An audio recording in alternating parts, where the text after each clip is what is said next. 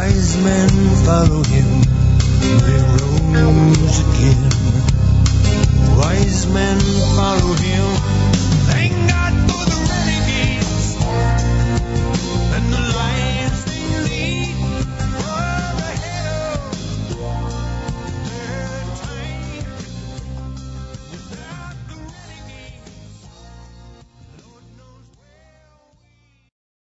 Good morning, Northern Maine. Welcome to the Northern Maine Landman Show. Constitutional Radio Network, the Conscience of Maine. Broadcast in Maine today on WXME 780 AM in Monticello, 1700 AM in Lewiston, 88.1 FM in Westbrook, in Orono, 96.5 FM in Brewer, Bangor, Maine. You're hearing this on Saturday, March 26, 2016. It's sunny with a high near 43, east wind 6 to 10, becoming north in the afternoon. Saturday night, partly cloudy, low around 24, northeast wind. Sunday, partly sunny with a high near 47, calm wind becoming south around 6 miles an hour in the afternoon. Sunday night, chance of snow after 2 a.m. Mostly cloudy and low around 31. South wind around 6 miles per hour. Chance of precipitation 30%. And Monday, chance of rain and snow before 8 a.m. Then a chance of rain, cloudy with a high near 43. South wind around 6 miles an hour. Chance of precipitation 50% Monday. This is being recorded, pre-recorded on on Friday. And at 9 a.m. Friday, we got a drizzly, freezing rain. It is slippery. I haven't seen a car go by in some time. So, if the after effects will still be on the back roads on Saturday, when you're hearing this, be careful. People are slipping and sliding off the road all over the place on Friday. Price of gas is $1.84 a gallon in Bangor. It's up 16 cents and price of gas is 220 in Madawaska, up 14 cents. That's a pretty big jump in one one week, and uh, it's still below dollar, below two dollars, which is a good thing. I mean, it's well below where it was last year. It's trending upward.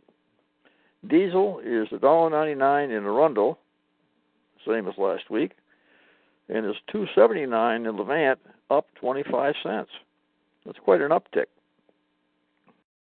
The reason for the uptick uh, twofold. For gas, it's there. A lot of refineries are down, swinging over from winter winter gas to summer gas.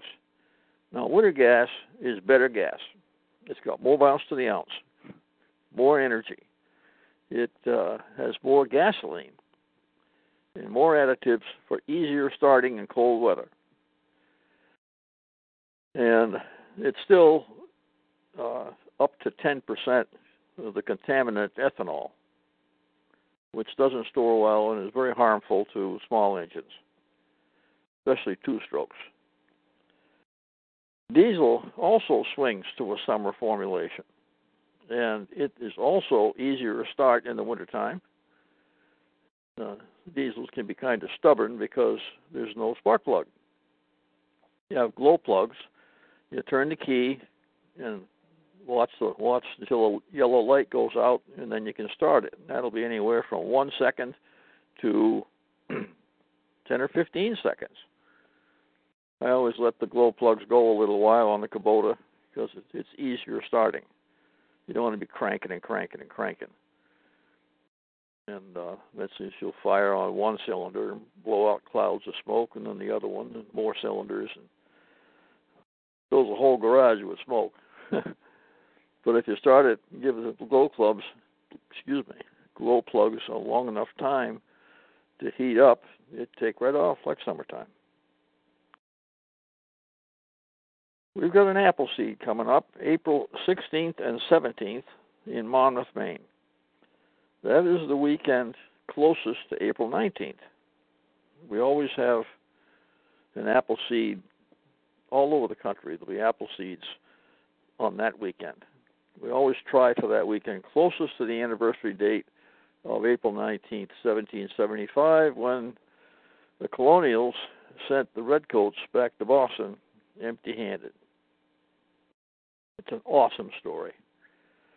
And we have a we have a uh, we have the records of what they did. They were written down for us with quill pens. And I was in a discussion with somebody a while back, and I wrote something down, and I I think I saved it right handy here.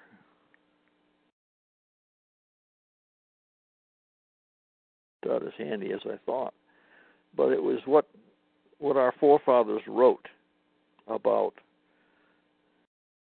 about their service and our rights because we have some unprecedented attacks. There it is.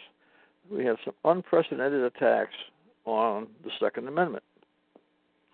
Now we've got some wishy-washy politicians on both sides of the aisle who say, I support the Second Amendment, but, whoa, stop right there.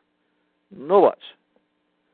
If you don't support the Second Amendment, or partially support the Second Amendment, you don't support it. There are no buts. You have a right to keep and bear arms. Keep means have. You can borrow it from somebody, you can own it, you can inter- inherit it from your grandfather, and it sits in the closet. But you have a right to keep that just as long as you want. And to sell it, give it away as a gift, or leave it in your estate for your grandson. That's keeping it. It's part of our heritage. We want to keep our heritage. Now, bear. Bear means carry. It means you can carry it around. Walk down the street with it and have it in your vehicle. And there are more and more restrictions. You know, during the Wild West, the uh, there was very not a lot of law and order, and sheriffs began to clamp down and say, "Look, you can't you can't be carrying your pistol in a holster in the bar room. You can't be drinking and carrying the pistol. It's dangerous to the people upstairs when you fire it up in the air and the bullets go flying up through the floorboards and the splinters go flying. And just you can't be doing that. So I mean that's common sense, but gradually there have been more and more restrictions on our rights to bear arms. Back in the 30s, when the Chicago mobsters were were uh, selling booze illegally. We had a, they made a mistake in our country and they tried to prohibit alcohol. No booze, no beer, no whiskey, no wine, just no alcohol. And there was a bunch of women, left-wing women, who who uh, wanted to just eliminate alcohol. Hubby would stop on the way home from work and spend some of the some of his wages on beer and come home with less than he'd earned. Wives didn't like that. Moms didn't want their kids drinking, which is a good idea. So they had a gal named Carrie Nation who went around with an axe and she'd bust up saloons. I mean, she'd go into the saloon and start swinging that axe and smashing bottles and chopping up the bar, and people would flee out the side doors and the back door just to get away from her. Nobody shot Carrie Nation.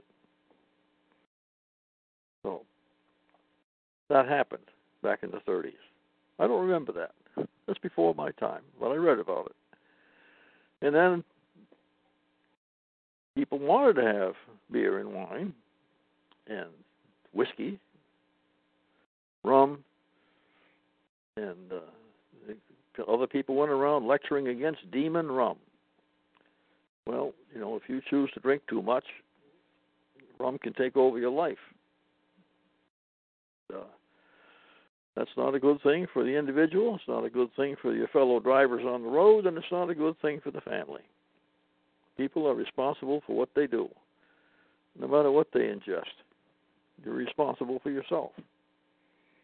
So, this happened back in the 30s, and the federal government realized that, you know what? We've got revenuers all over the South trying to keep these farmers from making corn liquor. Because you take a few bushels of corn and you produce alcohol with it, and the alcohol is worth more than the several bushels of corn, which could be used for chicken feed, and they uh, they can it's easier to transport. You can make more money from several bushels of corn in the form of alcohol than you do, uh, you know, feed it to the chickens. And by the way, after you've cooked the mash and drained it off and distilled the alcohol, you can still feed the mash to the chickens. Excuse me. So, all that happened back in the 30s. And we had a whiskey rebellion in Pennsylvania. After the Revolutionary War, you know, they tried to clamp down on on uh, on whiskey, and they, they were taxing it. And the people who produced the whiskey didn't want to pay the tax, so they revolted. And they, when the revenuers came out in Pennsylvania, the whiskey uh, producers chased them back to Philadelphia. so people got stirred up about it. Some people want their alcohol. They don't want to be taxed on it. To most any product, not just alcohol. But as they were writing the Constitution, uh, in the beginning, they did not uh, have the Bill of Rights in there. The Bill of Rights uh, are were understood at the time to be unquestionable. And they said, you know what? The federal government might get flexing its muscles and decide they've got more power than they really do, and we've got to put a put a halter on this. We've got to stop it. We uh, we just can't have these people uh, losing their rights because some bureaucrat wants to exercise his imagined authority. So that's that's what happened. They they had the Bill of Rights come up. And during that debate, there was a guy named Tench Coxe from Virginia. And Philadelphia was pretty straight laced, and Pennsylvania was pretty straight laced. And they said, you know, we've got to we've got to have more powerful government. We've got to restrict the citizens as to what they can do. So Tench Coxe wrote down this statement, and I've, I've said I've spoken the statement before, but I did some research, and I'm gonna. It's a little longer. Not it doesn't take very long, but Tench wrote, "The power of the sword, say the minority of Pennsylvania, is in the hands of Congress. My friends and countrymen, it is not so." For the powers of the sword are in the hands of the yeomanry of America from 16 to 60 the militia of those free commonwealths, entitled and accustomed to their arms, when compared with any possible army, must be tremendous and irresistible. Who are the militia? Are they not ourselves? Is it feared then that we shall turn our arms against each man against his own bosom? Congress shall have no power to disarm the militia. Their swords and every other terrible implement of the soldier are the birthright of an American. What clause in the state or federal constitution hath given away that important right? The unlimited power of the sword is not in the hands of either the federal or state governments, but where I trust in God it will ever remain, in the hands of the people. Now, there's no quibbling about that. That is straight up, and that is what our forefathers thought and wrote. And they summarize that in the Second Amendment. It says we have the right to keep and bear arms. In the state of Maine, we go just a little bit further and it says that right shall not be questioned. It's in our Constitution. Now, the billionaire Michael Bloomberg wants to take away private firearms. in our country. He wants to abolish the Second Amendment. And he figures he can do it with a rule and disregard the Constitution. Well, guess what? Washington, D.C. has got thousands of pages of rules that diminish and tear up the Constitution, essentially. So he spent thousands and thousands of dollars in the state of Maine paying people for to collect signatures opposing the right to bear arms. Well, that's unconstitutional in the state of Maine. But he's got billions of dollars, and he he did that. They submitted a sufficient number of signatures to get it on the ballot for this year in November. Now, they submitted an, ex- an excessive number of signatures, but the question is are those signatures legal? Are they valid? Well, they're going down through the list and checking, which they did with the uh, the Bong Boys. We had a couple of people come to Maine uh, a few years ago and promote the use of marijuana in Maine. And they keep trying it and trying it. They went out there and they paid five bucks a signature for thousands of signatures this year, and they had competing measures that were going to be on the ballot. And the signatures were not valid. They had like 30,000 signatures that they paid five bucks each for. So that's $150,000 that they paid for these signatures. With guess what? They weren't valid. These people signed signed the sheet, swore that they were registered voters in a particular town, and they were not. They were not. They either signed for the wrong the wrong town, or they simply were not registered to vote. So the Bong Boys paid the five bucks a signature, hundred and fifty thousand dollars. Now they didn't have it. Somebody paid for that hundred and fifty thousand dollars. Big bucks. You know, hundred fifty thousand dollars is real money in the state of Maine. Not so much in New York, but it is real money in the state of Maine. So they their signatures were thrown out. Before I go go on totally off the subject here, let me get back to what Tench Coxe wrote. The powers of the sword are in the hands of the yeomanry of America from 16 to 60. Yeomanry. The word we don't see very often anymore. A yeoman is a is a fine, upstanding citizen of good repute. And those are the folks who gathered together on April 19th, 1775. Between the hours of midnight on the 18th to sunset on the 19th, and in April, the day is a little over 12 hours. The 12 hour day was, was March 21st. So on April 19th, it was four weeks later. The day was just a little bit longer.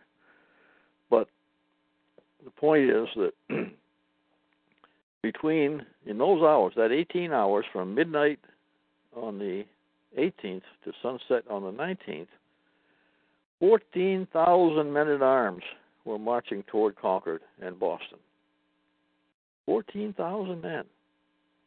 Nobody got drafted. Every single one was a volunteer. And they stood up for freedom. They weren't standing up for democracy. They were standing up for freedom and human rights and the rights of their own towns to govern themselves. General Thomas Gage wanted to abolish town meetings because he didn't like, he said the people were getting too demo- democratical which is like democracy. And they didn't like democracy. Well, our forefathers didn't like democracy very much either, and the word democracy does not appear in the Declaration of Independence or in the Constitution. We are a republic of the several states who have joined together in an effort to, to be a nation. And on the on my front of, a, of an Appleseed instructor's shirt says 13 colonies, one people, one nation, one day.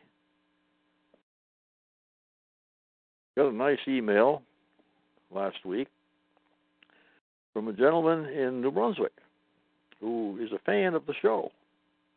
He likes the show, and he also likes the idea of Project Appleseed. He's got a group that's going to come over to our shoot in Skowhegan, Maine.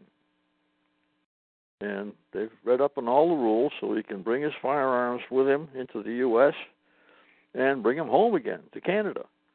And he has the proper doc- documentation, and and the four people, four or five people that are coming, are certified uh, firearm safety instructors in Canada. So they're coming down to kind of check us out, socialize, sit around a campfire in the evening, and uh, talk about human rights. That's what this is all about human rights. And what people did when they stood up and said no to tyranny. Looking forward to it.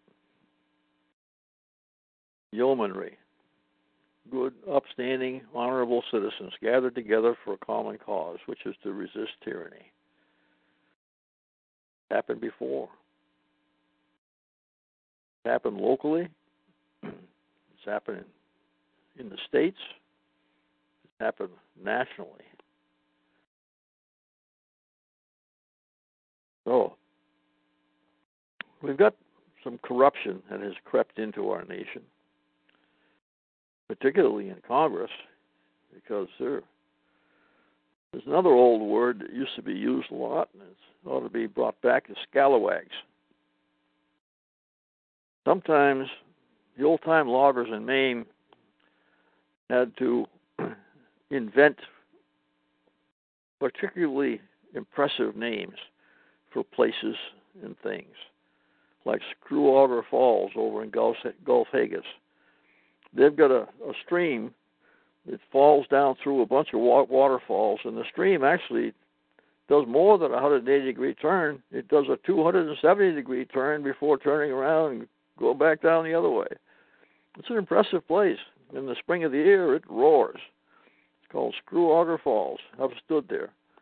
Today, you can't stand there because it's icy, and you don't want to go down head over heels through Screw Auger Falls. It would ruin the rest of the afternoon. Let me tell you.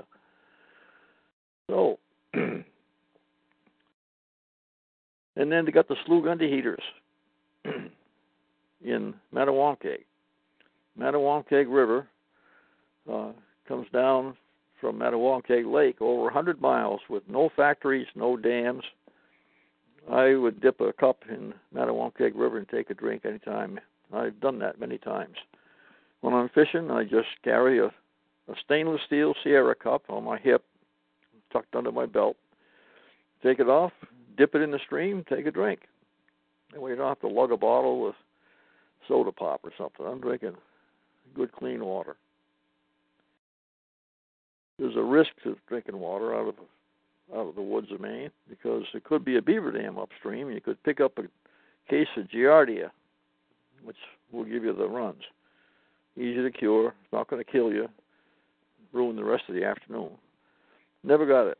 I've been drinking water out of the streams of Maine for a long, long time. I just don't drink it downstream of a beaver dam. Don't do that. you could it could make you sick. So, yeomanry good, honest, upstanding citizens gathered together on April 19th, 1775, to resist tyranny. We're going to do a presentation in a school, public school. No firearms involved. We're just going to tell the story. It's going to be done in two sessions. We're going to tell the first half, we're going to tell the second half. The students are going to learn what happened, the people and the individuals involved, the choices they make. John Parker was 45 years old. He was a leader of the Lexington militia on Lexington Green. 800 redcoats were marching west toward Lexington Green. And the sun was coming up behind them, you could see the sun shining on those shiny bayonets. Most casualties that day were inflicted by bayonets, not gunfire. What they would do was they'd fire a volley and charge the enemy. And with those bayonets. And more than half the casualties that day were caused by bayonets, not gunfire. But John Parker was on the green. His older brother Jonas was there with him, and a total of 39 men because they when Paul Revere went out through, he notified them. And as they said at the back those days, alarumed the countryside. They spelled it A L A R U M. We just dropped the U, we now we call it an alarm, like an alarm clock. Back in those days, it was an alarum, a little more emphasis maybe in the word. And they alarmed the countryside. And Lexington turned out about four o'clock in the morning, and they sent a rider out to the east. Two roads that go east out of Lexington. Lexington was a big crossroads town. Lots of road passed through. Lots of roads passed through Lexington. And the riders came back and said, "We don't see anybody coming. No, it's all quiet." Said, okay. So John Parker told his men to to disperse, but stand at the ready. Be ready to come back because they may still be coming. Well, it turns out that they were bringing the British across Boston Harbor into the marshes of Cambridge, which is an alder swamp. These guys got out of the boat and marched up into Cambridge through an alder swamp, wearing wool trousers, square toed shoes, and wool socks. And they started out the day cold and wet. And it went downhill from there for the Redcoats. So they they dispersed on the green, and then around six o'clock, when the sun was coming up, rider went to the east again. Said, "They're out there. They're coming. They're out by Big Rock. They've got less than a mile to go, and they'll be here." So they rang the church bell, drummed it up, and 39 men, approximately 39 men, were on the green when the Redcoats arrived. Just as the Redcoats were coming onto Lexington Green, two men from Woburn ran onto the green with their muskets and powder horns. They were running home to Woburn to join their militia, and they were down in Sudbury or someplace, or Framingham, uh, on business, and they're running back to their town. And John Parker said to those two men, Will you stand with us? Wasn't there a fight? They're looking up the road at hundreds of redcoats coming at them. And they made a decision right there on the spot. They said, We will. One of them was killed that morning right on Lexington Green. He's buried with the seven men from Lexington that died that morning. More died later. He would often survive the initial wound and die weeks later. John Parker himself died that August of tuberculosis. He had tuberculosis that day. He was not a well man and he could not yell. You had to listen to hear him speak. It was wheezy voice. He had the courage to be out there leading the men of Lexington. We tell this story. It takes a while. This is just took about ten minutes to just tell this portion of it. But those men were representative of the other seventeen thousand that turned out. Will you stand with us? We will. When his friend was shot and killed on Lexington Green, the other man ran home to Woburn, north of Lexington, and alarmed that town. And they marched back down toward the, the Boston Road, which is today called it's still called Battle Road today. Quite a what an amazing story. And on April 19th, we have a memorial volley. And we call out the names of the first 13 men that were killed on April 19th, the first colonials. And they called John Parker, aim, fire, and everybody on the whole fire target line, the fire line fires around. Abner Hosmer, fire, and right on down through. 13 rounds for the 13 men and the 13 colonies. Everybody that comes to Annapolis this weekend, not, oh, excuse me, not this weekend, but on April Memorial Day, uh, April 16th, we'll get a red T-shirt commemorating that day, and it's printed on both sides, and it has some sayings from that time. And on the back are 12 flags that were flown during the Revolutionary War. One of them is the is the famous Betsy Ross flag with 13 stripes and and 13 stars in a circle. That's the that's the most famous flag. Then there's the flag, the yellow flag that every, everybody has seen bumper stickers on cars today, and it says "Don't tread on me."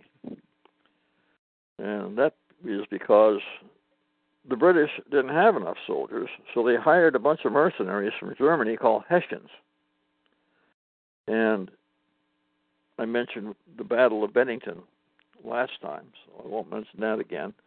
But the Hessians were all city people who couldn't find a job in Europe, so they they volunteered to be mercenaries and work for the British. And the colonials told the Hessians, "You stay in that road. Don't you go out into the woods. There's rattlesnakes out in there, and if a rattlesnake bites you, you're going to die three days later. Terrible, suffering, painful death. Nothing you can do about it. You will die." Well, there were timber rattlers back in New England back then. So down in southern Maine, there's one one last hill where there's rumors that there might still be a timber rattlesnake down there. And the environmentalists take take advantage of that from time to time. But and in New Hampshire, there's a place that's a that's on an island that uh, no, excuse me, Quabbin Reservoir in Massachusetts has an island in the Quabbin Reservoir. The environmentalists don't want the fishermen to go set foot on that island. So they say there's timber rattlers on there to keep the fishermen from going ashore and having a shore lunch. And there's lots of good fish in the Quabbin Reservoir. You got brown trout, rainbow trout, brook trout, big ones. There's special restrictions as to horsepower. You can't have any outboard motor there bigger than a nine and a half horse. So what you do is you take your nine and a half horse Evinrude and you change the carburetor, which makes it a 15 horse Evinrude. Same motor, just put in a bigger carburetor. And they leave the, the cover on it. It shows that it's a nine and a half horse. but it will scoot. It's a direct replacement. You can buy that carburetor, put it on a nine and a half horse, and now it's a 15 horse. Same motor. A little background information from the northern Maine land, man. Mentioned corruption, and power corrupts. Absolute power corrupts absolutely. I mentioned last summer almost a year ago that eight or ten bankers around the world had committed suicide in a 10 day period. These are not people who happen to be employed in the banking industry. These were big shots bank managers, fund managers, investment managers. And they got caught and they were behaving in a way that was inappropriate and not favored by the world banks. And these guys were either murdered or committed suicide. And they jumped off of tall buildings and whatnot. And just recently, we've had a huge upset in the petroleum industry in the world. It's it's not it's worldwide because when they found out that they could dig up oil from the surface of the ground up in the Athabasca region of Canada, found that they could dig up oil, heat up the oil in a big tank, and the sand would fall out of the oil by gravity because it's it's thinned out and fall to the bottom of the sand and they could take a screw auger and pass the sand out of there and bring the sand back out and put it back down on the ground right where it came from. But the oil would float. And the oil would, and some of it of course being heated up would would vaporize because they call it tar sands because it's heavy crude mixed with sand is what it is. Almost like asphalt. And they used to squirt tar on the roads in the state of Maine. They have a truck that's all heated up. They grade the road and go over it with a roller, and then squirt tire on it. And that was hot top, they called it.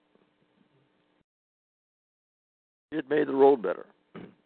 It was not as durable as a proper gravel base with, you know, three or four or five, six inches of asphalt like they have on the interstate. But they tarred the roads and they were better than better than the roads that weren't tarred. Water would run off in the spring. There'd be less problems with with mud time, and and uh, it was an expedient, good way to do it for a while. But now we've got a situation where they've got this Athabasca tar sand oil, and that can be refined, and it makes really good oil products, and it's very inexpensive to uh, to harvest. Do you call it? They call it. I don't know if they call it a mine or not, but essentially that's what they're doing is they're mining this this tar and processing it to make crude oil to go to the refinery. And that's what went off the railroad tracks up in Quebec. And killed a bunch of people and wiped out the middle of a town because up the top of the hill. They forgot they took a break, and they forgot to set the brake on the train. The train rolled down the hill, and it was a disaster in that town. Now we've got a, guy named Aubrey McClendon, and looking at at Bloomberg Business Week magazine. Got it in my hand, and the cover says "The Last Days of the Shale King." Aubrey McClendon. 1959 to 2016. This guy got in on the early early part of, of fracking. They discovered if they pumped water down into an oil well under great pressure, it would go out through the cracks in in the shale and separate it, and then they could it would reestablish flow and they would get natural gas out of there. When the natural gas tapered off, they would get crude oil coming from wells that they thought were non-productive, and they would just abandon those wells. They found if you pump water down there under great pressure, that they could get oil out of those old dead wells. And you can also get oil out of new wells in that same area if you have shale formations. And we've got shale formations in Aroostook County. And I attended a meeting where a guy said, Yep, we've done some seismic tests, and there is shale under Aroostook County. There is shale under on the other side of the St. John River in New Brunswick. It's like the old Pittston refinery in the state of Maine. You know, they were going to put a refinery down in Washington County, which would have provided a lot of jobs. And environmentalists said, "Oh no, you can't, you can't do that in Maine. You'll ruin the state of Maine." people will have jobs because what the environmentalists want is for people not to have jobs. Today, there is not one single pulp mill running on the Penobscot River. There used to be 14 of them, some of which were abandoned years ago. Before World War II, there's a little groundwood mill in town of Winn on the Penobscot. They'd bring in spruce, produce wet lap, wet lap, take it down the river to Lincoln Mill. During World War II, the Lincoln Mill produced target paper, four foot wide rolls of paper, and they would print targets on them, and they train the troops 100 yards, 200 yards, 300 yards, 400 yards, just as we do in Project Appleseed today.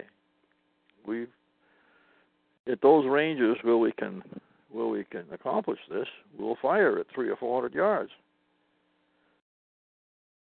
Now, of course, that's not 22s; that's a high-power rifle. But we teach people to take that rifle off the rack, a military rack-grade rifle, an ordinary rifle with ordinary sights, and we teach people to be reliably able to hit a 20-inch square at 500 yards. 20 inch square at 500 yards. There's a lot involved in that. The sights, the elevation, the drop of the bullet over 500 yards, the crosswinds, and there's you know the steps to firing the shot, how to do this safely.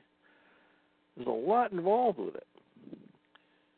But back during World War One, we had the Springfield, and the Germans had the Mauser, accurate rifle shooting is what actually determined the victory of the Allied troops in World War One and in World War Two. The General George Patton said that the M1 Garand rifle was the greatest battle implement ever devised by man. And John Garand invented the M1 Garand. Fine rifle, still is. You can buy one from the Department of Civilian Marksmanship. And they'll ship it to your local gun shop. You sign the paper. Yep, I ordered it. It's mine. You take it home.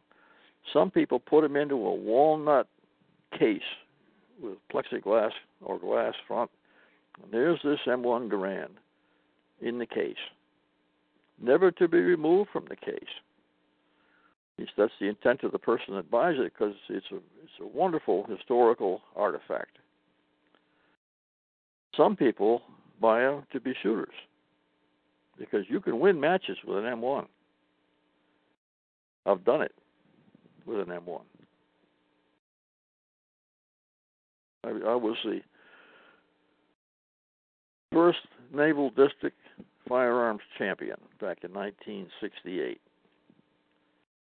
That's rifle and pistol both. And we used M1s. And we used the 45, 1911 model Colt 45 semi-automatic. It's a it's a learnable skill. Anybody can do it. You got to have the vision, but our vision is corrected by by glasses, and you got to wear shooting glasses anyway on the line. So it's it's a learnable skill. It's a life skill. People should learn how to handle a rifle safely, handle a pistol safely. We don't teach that in our basic course, but they should learn how to handle firearms safely and be accurate with them. It's a life skill like learning how to swim. Everybody should know how to swim. You don't have to be a competition swimmer. You don't have to swim great distances but you should know how. Because if you go off the road and your car goes in the river, you're going to need to know how to swim in order to survive. These things happen. You read about them all the time. People will roll, take a wrong road at night in a small town, and drive right off the boat ramp into the lake. This is not intentional most of the time. Some people take this approach to ending it all, but most of the time you wind up in the water with your vehicle, it's an accident. Well, Aubrey McClendon, the guy who developed shale became a very wealthy man in a very short period of time. And he and other people, you know, you know, people that work in that industry talk back and forth, and they said, "Geez, you know, you can bust up shale with water, and you can get, and you can get oil out of these old dead wells." So the people that owned the old dead wells, it was on their property, and the the people that had used it abandoned it and then reverted back to the landowner. All of a sudden, this guy says, "Hey, let's see if we can get some oil out of my well." A whole lot of property owners down in Texas. These last few years have been very dry in Texas. We've got people from Texas coming to Maine to buy pasture land. Well, that was a, a brief boom in pasture land in Maine. They don't need to come to Maine to find green grass now. Texas and Oklahoma have huge floods. Arkansas, Louisiana, due to this, it's not global warming, it's weather.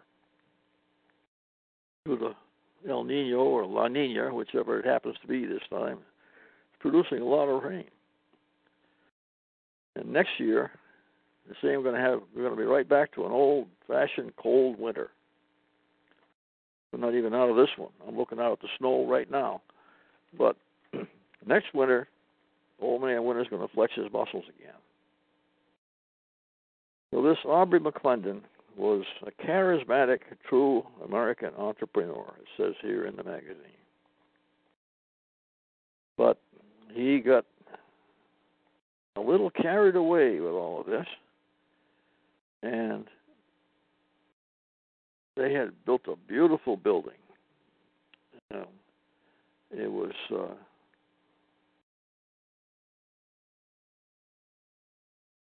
I can't read the fine print on the sign. Chesapeake Energy Corporation. That's what it was. Chesapeake Energy Corporation in Oklahoma. Made a lot of money. But it says here that federal antitrust enforcers had looked at the Michigan case, dropped it without public explanation, but their investigation of McClendon had continued. Chesapeake, as it turns out, was cooperating with federal investigators. On March 1, this month, the U.S. Department of Justice's Antitrust Division filed criminal charges alleging that McClendon and an unnamed company had agreed not to bid against each other on drilling leases in Oklahoma from December 2007 to March 2012. Well, that's, you know, that's pretty near five years of agreeing not to bid against each other.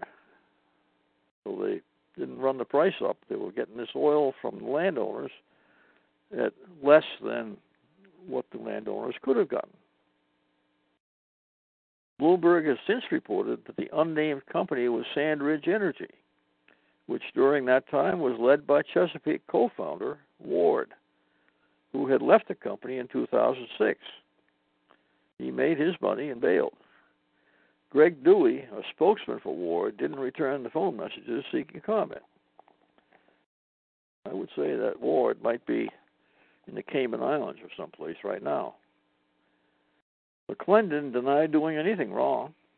Anyone who knows me, my business record, and the industry in which I have worked for 35 years knows that I would not be guilty of violating any antitrust laws. I'm proud of my track record in this industry, and I will fight to prove my innocence and to clear my name. Three days later, an indictment was handed down at about 5:30 p.m. Around 8 o'clock the next morning, a business associate received an email from McClendon. The two had run into each other the night before at a local restaurant where McClendon was dining with his daughter. McClendon seemed normal The person later told Rowland, Chesapeake's former CFO, Chief Financial Officer, the email was little more than a good to see you last night message. Not long after that, McClendon slipped his security detail and climbed into his 2013 Chevy Tahoe. He drove north along a lonesome two lane stretch of Midwest Boulevard toward the Prairie Scrub city edge threading a path through thick, bushy trees, trees bordering both sides of the road with no shoulder, McClendon had little maneuver room. He picked up speed, traveling way above the posted limit of 50 miles an hour. At about 9:12 a.m., he slammed into a concrete abutment supporting a highway overpass. Police have yet to determine whether the crash was an accident or suicide. So, questions remain. Did he commit suicide because of his indictment? Uh, was it an accident? Or did somebody t- sabotage his Tahoe? Don't know. Investigation may say so. They will very likely put it down as suicide. Many of the 43 people closely associated with Hillary Clinton had their deaths marked down as suicide. It got so ridiculous that they had to invent a new word for it. They called it Arkancide. That's a person who was shot twice in the head, laid across railroad tracks in Arkansas, and run over by a train. And the three teenage boys who saw too much at Mena, Arkansas, died in that way. Shot twice in the head, laid on the railroad track, and run over by a train. Coroner ruled it to be a suicide.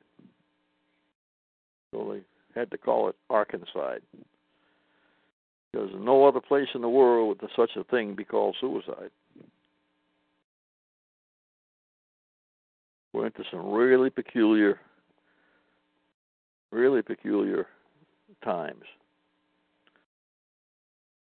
Donald Trump's third wife is a, is a really good-looking model, and there, people, you know, when you run for president of the United States, they take a look and and see who's going to be the first lady.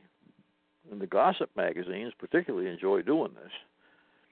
Lyndon Johnson's wife was called Lady Bird, which is a kind of a southern nickname. Lyndon was a school teacher, and Lady Bird was I don't know what Lady Bird did, but as when he became president, the money started rolling in. And all of a sudden, he had a beautiful ranch in Texas. Lady Bird took on a project to beautify the interstate highways in the United States, planting shrubs and flowers all along the highways, making the roads look good. And went to war against the outdoor advertising industry and there are still states you can ride down through, mostly in the South, because they they feel a little more strongly about states' rights in the South than they do in New England and in the Midwest.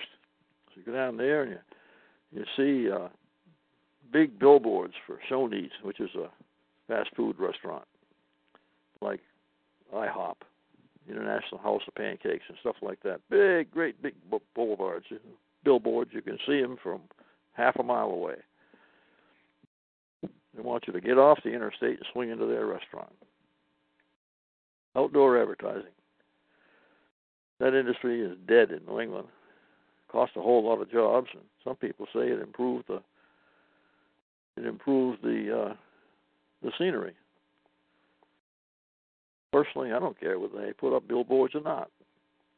There's some some places there, right in front of a scenic vista, uh, like up there in Patten. You get up the top of the hill, and it's a great big field. You're looking across from Mount Katahdin, and they, they shouldn't have a billboard right there. But as a public service, when you're approaching an exit, it'd be kind of nice to know if you had places to get gas and oil in a restaurant where you can get a meal. In a motel, where you can sleep for the night. Maine is bigger than it, than it looks. Well, I think you ought to be able to put up a sign that says Joe's Motel or whatever. But environmentalists don't want us to do that.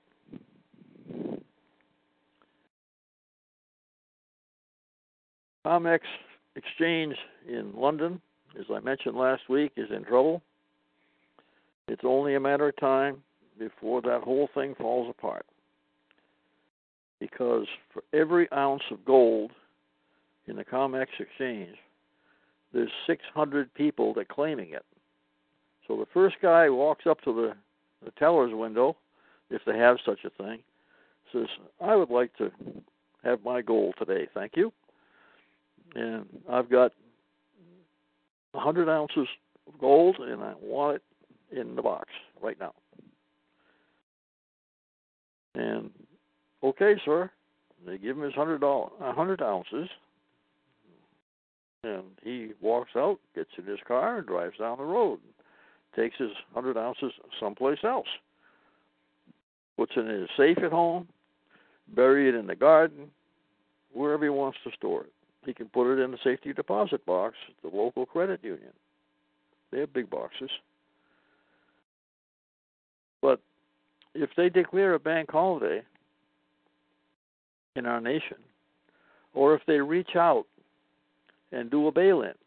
Now, I've mentioned before about the bailouts, but in Greece and in Cyprus, they had bail ins.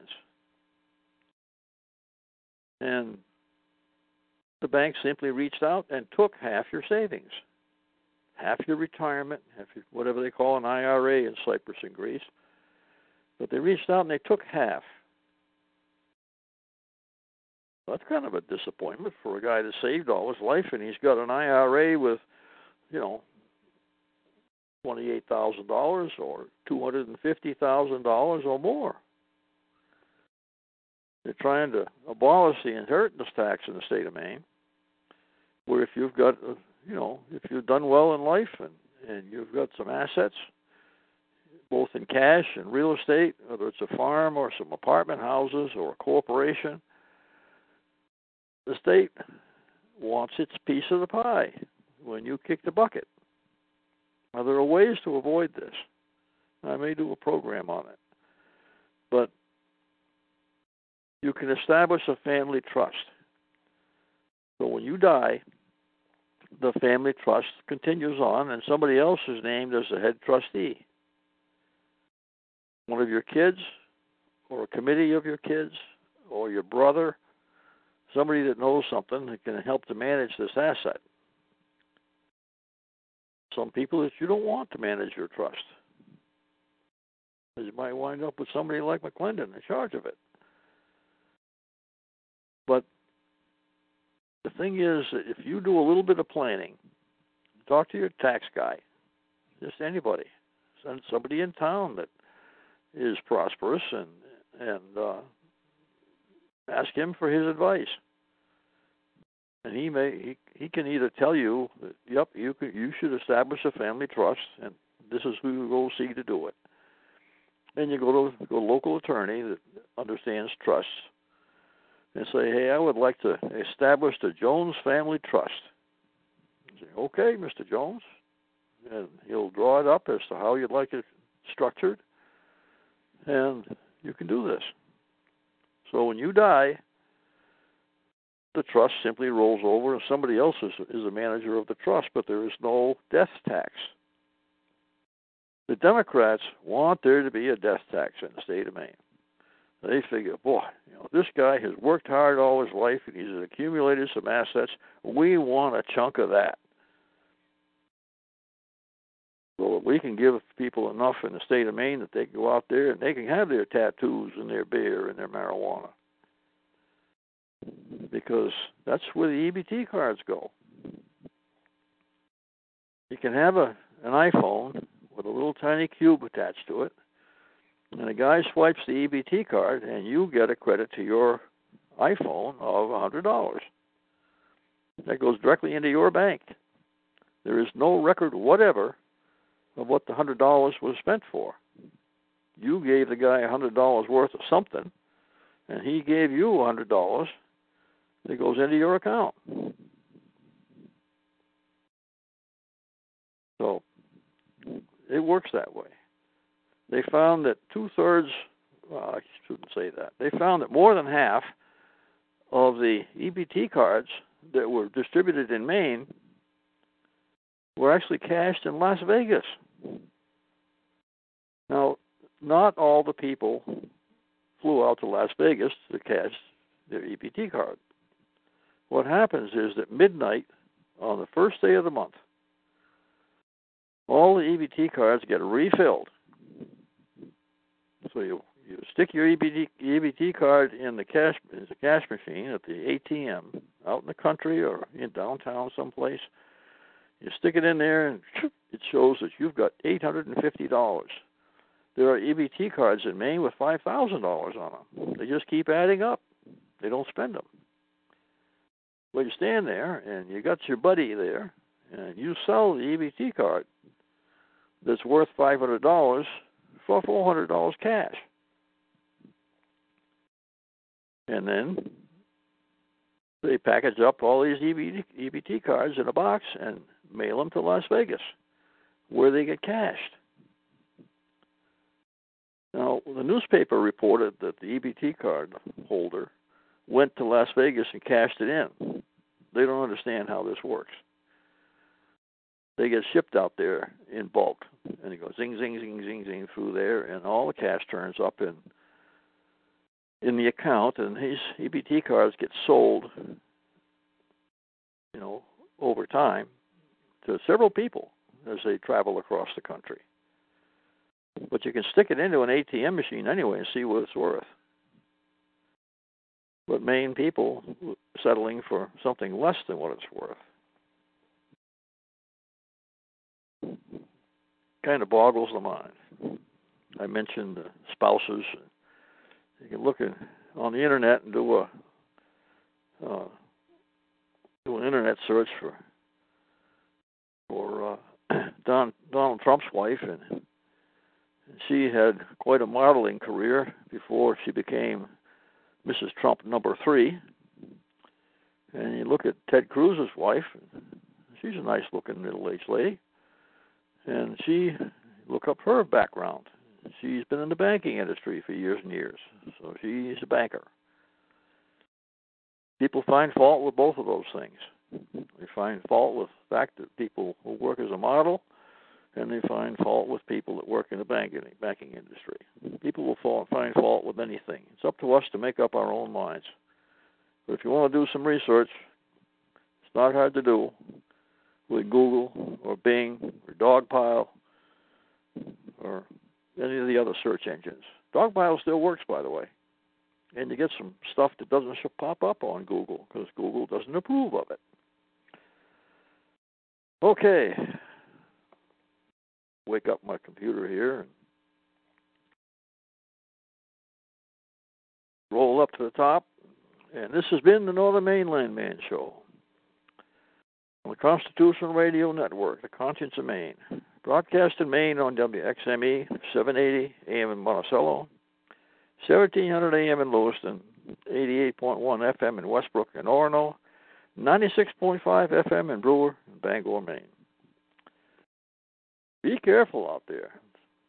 It's freezing rain on Friday, and on Saturday the back roads that are not sanded are still going to be very slick. This is Easter weekend. Enjoy it with your family. Remember, it's not about Easter bunnies. It's about Christ dying on the cross and being resurrected, giving us the opportunity to be saved. Powerful thing. Just need to take advantage of it. It's there waiting for you. Like the little nursery rhyme said, Jesus loves me, this I know, for the Bible tells me so. Kids learned it before they understood what it meant, but it applies to old geezers too. Be safe. God bless. Wise men follow him, they rose again. Wise men follow him,